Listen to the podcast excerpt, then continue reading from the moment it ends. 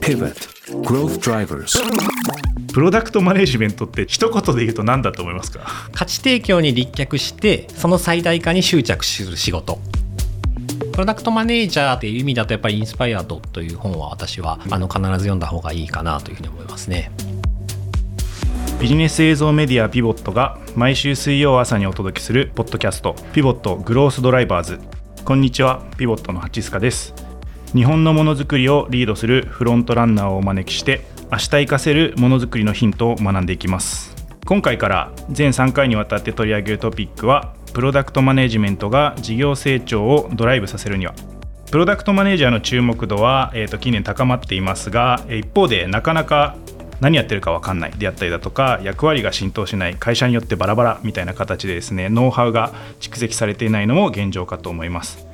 そこで今回はプロダクトマネジメントという役割が事業成長にどうつながるのかゲストに LINE 株式会社フェローでプロダクトマネージャーカンファレンスや書籍の翻訳などでもご活躍の横道実さんをお迎えして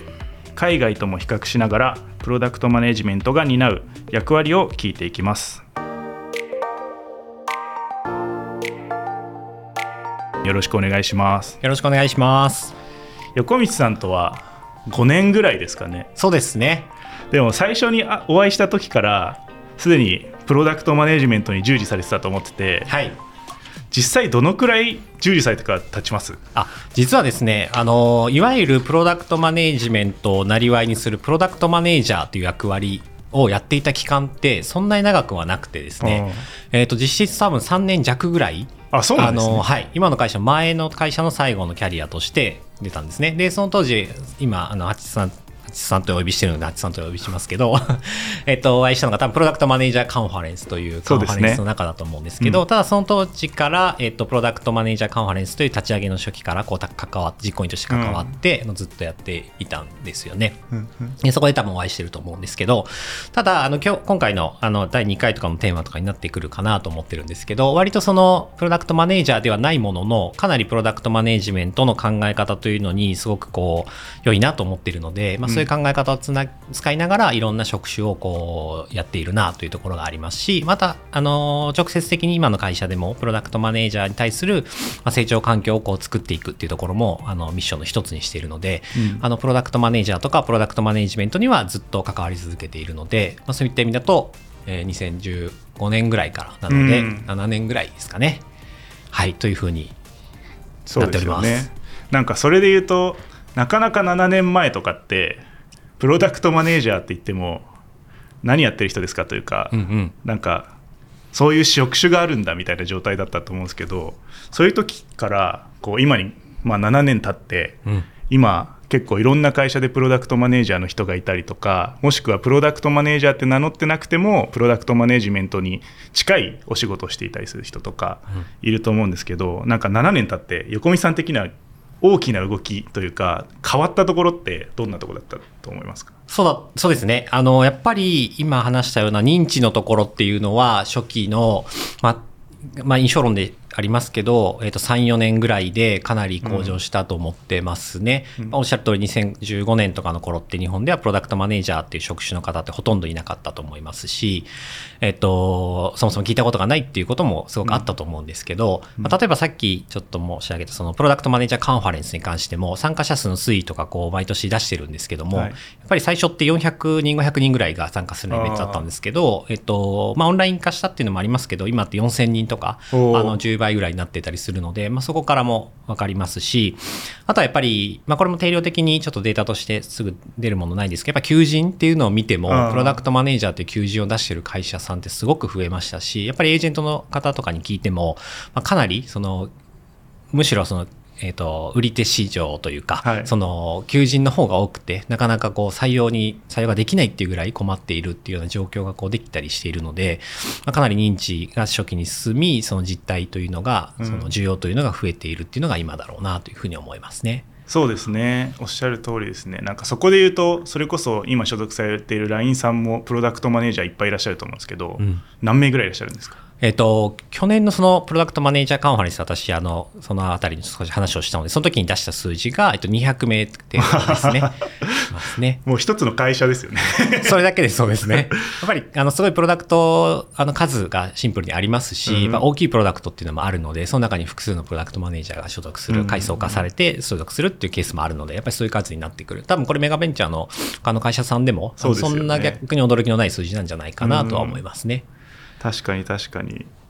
なんかそれで言うとその200人いるプロダクトマネジメント組織と、まあ、僕が所属するピボットとかはまず開発組織もまだ34人で プロダクトマネージャー1人みたいな感じなんですけど、なんかそこで結構プロダクトマネージャーごとの役割みたいなところってうん結構違うかなと思っていて、うんなんかそこら辺も今日いろいろお話できたらなとはい、ぜひ思っ。ております。パート1はプロダクトマネージメントは誰の仕事か。プロダクトマネージャー自体がどんなことしてるか。みたいなプロダクトマネージャーを深掘りできればと思っていて。パート2は役割を超えて事業成長にプロダクトマネージャーをどう巻き込むかとか。プロダクトマネージメント自体をどう活かせるかみたいなところを考えたいのでプロダクトマネージャーの周辺の方々のお話をして、まあ、最後にですね、まあ、とはいえ今まだプロダクトマネジメントできてないよとかまだその入り口だよっていう方々が明日活かせるようなですねなんか必要性とか成果どう測るのみたいなところをパート3でお話しできればなと思っております、まあ、改めてプロダクトマネジメントってまあ、広広がってきて7年経ってその400人から4000人という話もあったと思うんですけど改めてプロダクトマネジメントって超難しい質問しますけど、うん。一言で言うと何だと思いますか？そうですね。原点があってそこに書いてありますとかじゃないので、うん。あの聞く人 PM に聞けばそれだけの数だけあの色があるかなと思うんですけど、えっと、僕が、えっと、どういうふうに表現するかっていうと、えっと、これ実は事前に聞かれるだろうなと思ってちゃんと考えてきたんですけど えっと何かというと、えー価値提供に立脚してその最大化に執着する仕事。うん。噛みましたね。準備してきたから。価値提供そうですね。顧客の価値に立脚するっていうのと、で、それの最大化に執着をするっていうところかなと思ってます。あの、一般的なあの話だと、例えばですけど、あの、トライアングルとか3つの領域みたいなこと言われたりして、ねうんえっと、顧客とテクノロジーとビジネスっていうのを、こう、なんとかこう、うまいことする役職ですよとかって言われますが、もちろんそれは本当にその通りだなと思いつつ、まあ、さらにもっとそぎ落とすと、えっと、そういうところに僕はなるんじゃないかな。つまり、顧客価値っていうところに立脚するっていうことと、それを最大化するっていうところに、えっと、まあ、執着をする仕事なのかなというふうに思ってますうね。んなるほどなるほどなので、ちょっと話しておくと、そのさっき私もプロダクトマネージャーとしてのキャリアはないけれども、プロダクトマネジメントの考え方を、えっと、適用して仕事をしてますって話しましたが、まさにここのところで、うん。えっと、おそらくほ、ほ、えっと、すべての仕事って何かしら、えー誰かに対して価値を提供するっていうのが仕事だと思うんですね。うん。っていうのに当てはめると、やっぱり今言った、えっと、プロダクトマネジメントが、えー顧客価値に立脚して、その最大化に執着する仕事であるとしたら、えっと、どんな職種であっても、この考え方が生きるというふうに思っているのは、うん。そういうところにもありますね。確かにそうですよね。なんかまさに顧客に価値を提供する仕事ですって言ったら全部ある意味当てはまるところっちゃ当てはまるところですよね。そうですね。でそこで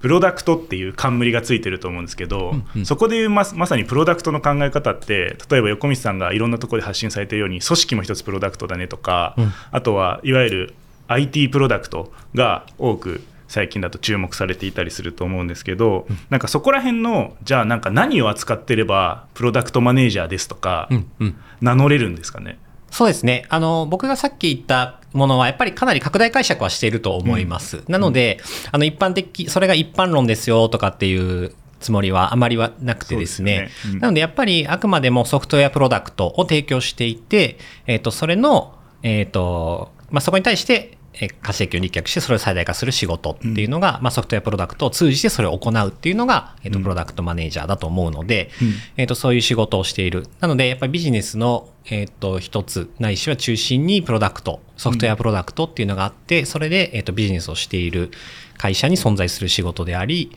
えーその中でプロダクトの成功顧客価値に逆して最大化するっていうところに、えっと根ざしている職種がプロダクトマネージャーかなと思います、うんうん、まさに先ほどの求人のお話もありましたけど求人で見ると実際にまあ SARS の会社さんとかですよねのプロダクトの、まあ、ある意味責任者ポジションとしてプロダクトマネージャーがいてっていうところが確かに一般的に多いなって思いますね。でそれで言うとまさに、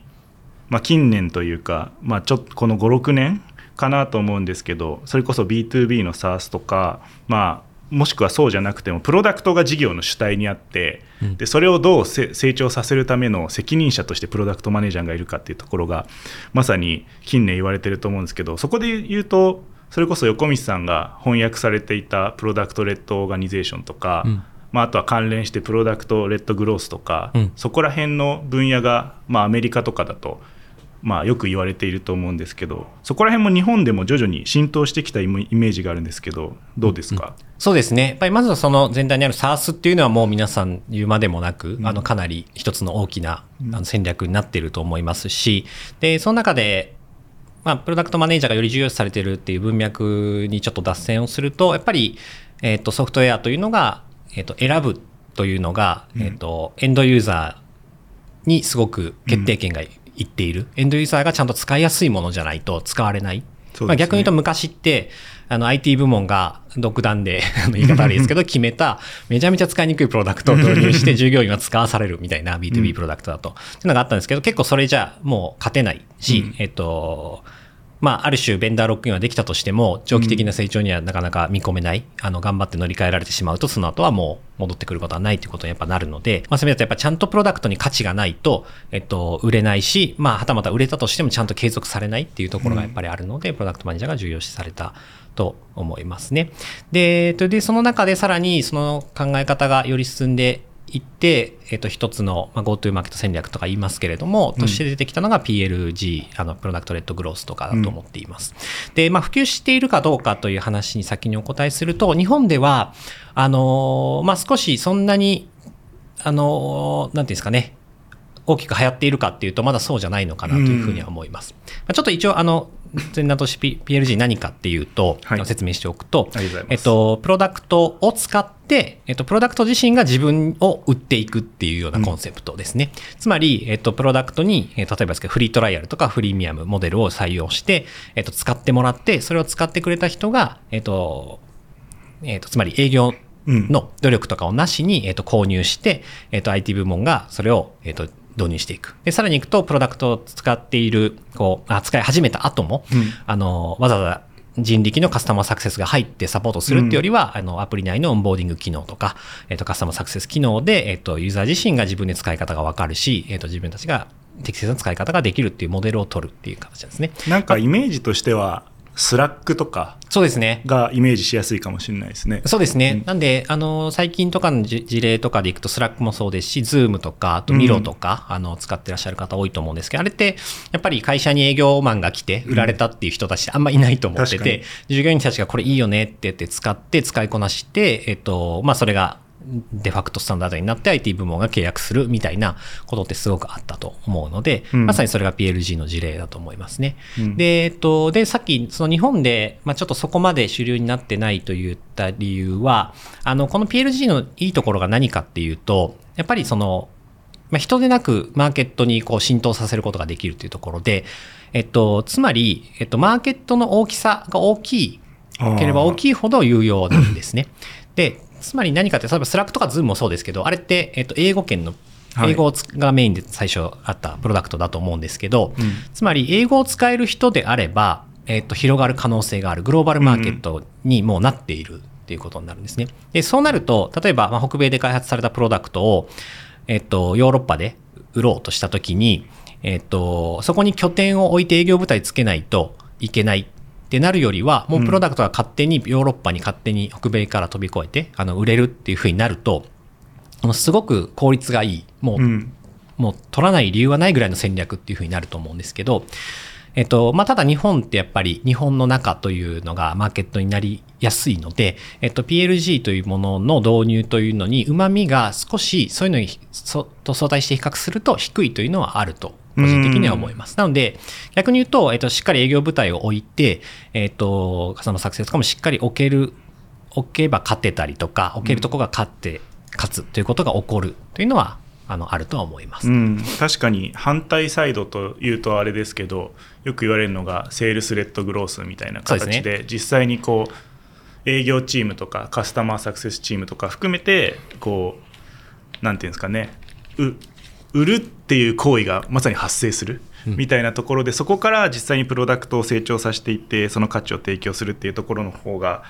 なんか日本の市場においてはよく見るなっていう気は確かにするかもしれないですね。そうですよね。なんで、まさに、まあ、それが当然ながら常に悪いわけでもないですし、なおかつ、あの、ハイブリッドでやるっていうのは基本にはなるので、うんうんいいんですが、えっと、あの、そういうケースになりやすいことが多いですね。まあ、ただ一方でやっぱりそういうリソースを避けないようなスタートアップにとってはやっぱりこういう手法はすごくレバレッジが効く可能性がある手法なので、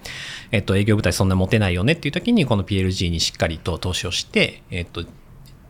営業部隊持たなくてもどんどん広がっていくっていう戦略を取るっていうのはすごくいい方法だと思いますね。確かになんかそれで言うとなんか僕らとかはつメディアっていう仕事をやってるので、うん。メディアもある意味プロダクトというかなんかコンテンツ主体ではあるんですけどこう自動的にそこからいわゆる UGC と呼ばれている口コミが生まれたりとか、そうしていくためのプロダクトの仕掛けいわゆるプロダクトの価値をどう作っていくかがめちゃくちゃ大事だなと思ってるのでなんかそこはなんか PLG から学ぶことは僕らとしてもめちゃくちゃあるなって思います、ね。あ面白いですね。あの、うんそう、それでいくと、そもそも PLG ってやっぱり 2C の,、うんあの成長戦略から、えっと、それを 2B に転用しようっていう期限がやっぱりあるので、まあ、コンシュマライゼーションという言葉を使ったりしますけど、えっと、それが今の話だと、まあ、さらにそこで体系化されたものをまた戻ってく 2C るみたいな。で活かすみたいなのはすごいですね。だから 2C の人たちは、ある種、ひょっとすると無自覚にやっていることが、うん。えっと、より 2B の方でさい、えっと、体系化されて、また 2C に戻ってくるっていうのはめちゃめちゃ面白いですね。そうですね。なんかそれで言うとまさにプロダクトの価値みたいなところがもう売り物そのものじゃないですか。そう考えるとプロダクトマネージャーが責任を持つ部分ってそこですよね。ですって考えると結構やることってめちゃくちゃいっぱいあるなと思っていてそれがなんか開発組織とコミュニケーションすることもあれば、まあ、例えばマーケティングですよね、うん。PLG とかでいうと。実際にそれがみお客さんにどう見つけてもらうかとか、うんうん。広めてもらうかみたいなところもあの考えるべき範疇かなと思うんですけど、結構このいろんな PM の人と話しているとなんか私のやっていることは開発組織のうん。実はプロダクトマネージャーと言ってるけど開発プロジェクトマネージャーなんですとか、うん。逆サイドもあって実は開発組織はエンジニアリングマネージャーが見ていてなんか自分は事業開発なんだけど冠はプロダクトマネージャーなんですみたいな人もうんうん結構いるかなと思っていて、なんかそこがいわゆるなんか企業によってそれこそ先ほどの求人の話に戻るんですけどなんかお求人票に書いてある内容が全然違うなと思っていて、はい。なんかここら辺って自分が転職するときもしくは採用するときめちゃくちゃ難しいなと思うんですけど、はい。どう思います？そうですね。あの、やっぱり、あのープロダクトマネージメントっていう言葉が日本でまあ浸透し始めてまだ日が浅いというのもあって、えーっと、で、さらにちょっと補足をすると、別にもともとプロダクトマネージメントという行為自体がなかったわけではないと思うんですね。それをどこかが担っていたと思うんですね。そ今出てきたように事業開発の人がプロダクトを考えるとか、うんエンジニアの人がちゃんと要件とか仕様をちゃんと詰めるとか、プロジェクトマネージャーの人がやるとか、あの、そういうことがあったので、えっと、それにまあラベルがある種ついた、新新たなラベルがついたという感覚だと思いますと。で、えーなので、えっと、まあ、一つよくあるのは、えっと、その旧来型の仕事に似ているから、プロダクトマネージメント、マネージャーというラベルをつけて、えっと、求人を出すっていうことをしちゃうっていうのは実質あると思います。うんあのその方が人が来るので、うん 今の時代って。うんあの、っていうのはやっているところはあって、そこはやっぱり迷いポイントだと、あの、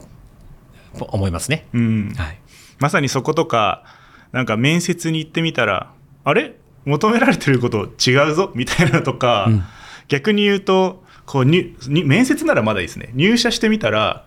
あれ？今まで経験していなかった数字の責任を持ってるぞみたいなはいのとかで、結構ギャップに苦しんでるプロダクトマネージャーとか結構いるなと思うんですよね。うんうん。じゃあかといって今その後からラベルがついたっていうお話もあった通りでじゃあ体系的にそれを学学んできた人がどれだけいるかっていうと、うん今まだまだだなと思っていて、逆に言うとアメリカとかだともう体系化されてるんですかね？えっと、そうですね。やっぱり相対的に見るとそうだとは思います。えっと、まあ、やっぱり微妙に、あの、企業によって異なるっていうことは、あの、それも、あの、北米でも全然あると思いますね。うんただ一方でやっぱり、えっと、そこに一つのプロダクトマネジメントという言葉とかに、えっと、エコシステムがかなりできていて、例えばそれこそですけど、日本でもあるようなカンファレンスもちろんありますし、うんあとはやっぱりそれをこう体系的に教えるあのスクールみたいなものっていうのがビジネスとして成立するのであったりとか、うんえっと、それに対するコンサルティングプロダクトコーチとかそういったものもやっぱ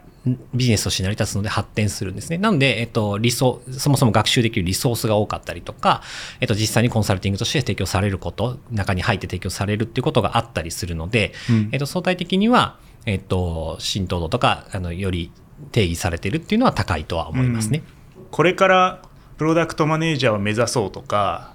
今プロダクトマネージャーなんだけどなんかどこを目指していいか分かんないみたいな人は一つその海外の事例とかを追っかけると良かったりするんですかね？それはあると思います。あの、人によってはなんか、あの、海外になんとなくアレルギーがある方もいるか、いろんな理由であると思いますけど、やっぱり一つそこはありますね。やっぱりシンプルに、まあ繰り返しですけど、リソースが多いので、うんまあもちろん玉石混交になっちゃうっていうのもあるんですけど、あの、日本語だけの情報じゃなくて、いろんな情報を得て、まあもちろんそれをなんか単純なコンテキストを無視して模倣するんじゃなくて、あうんの、自分たちの日本の文化とか自分たちのプロダクトに当てはめて考えたらどうかっていうのをやるのは、あのすごくいいと思います。もうシンプルに、あの、地の高速道路じゃないですけど、やっぱりショートカットになると思うので、うんですしね、今はあの、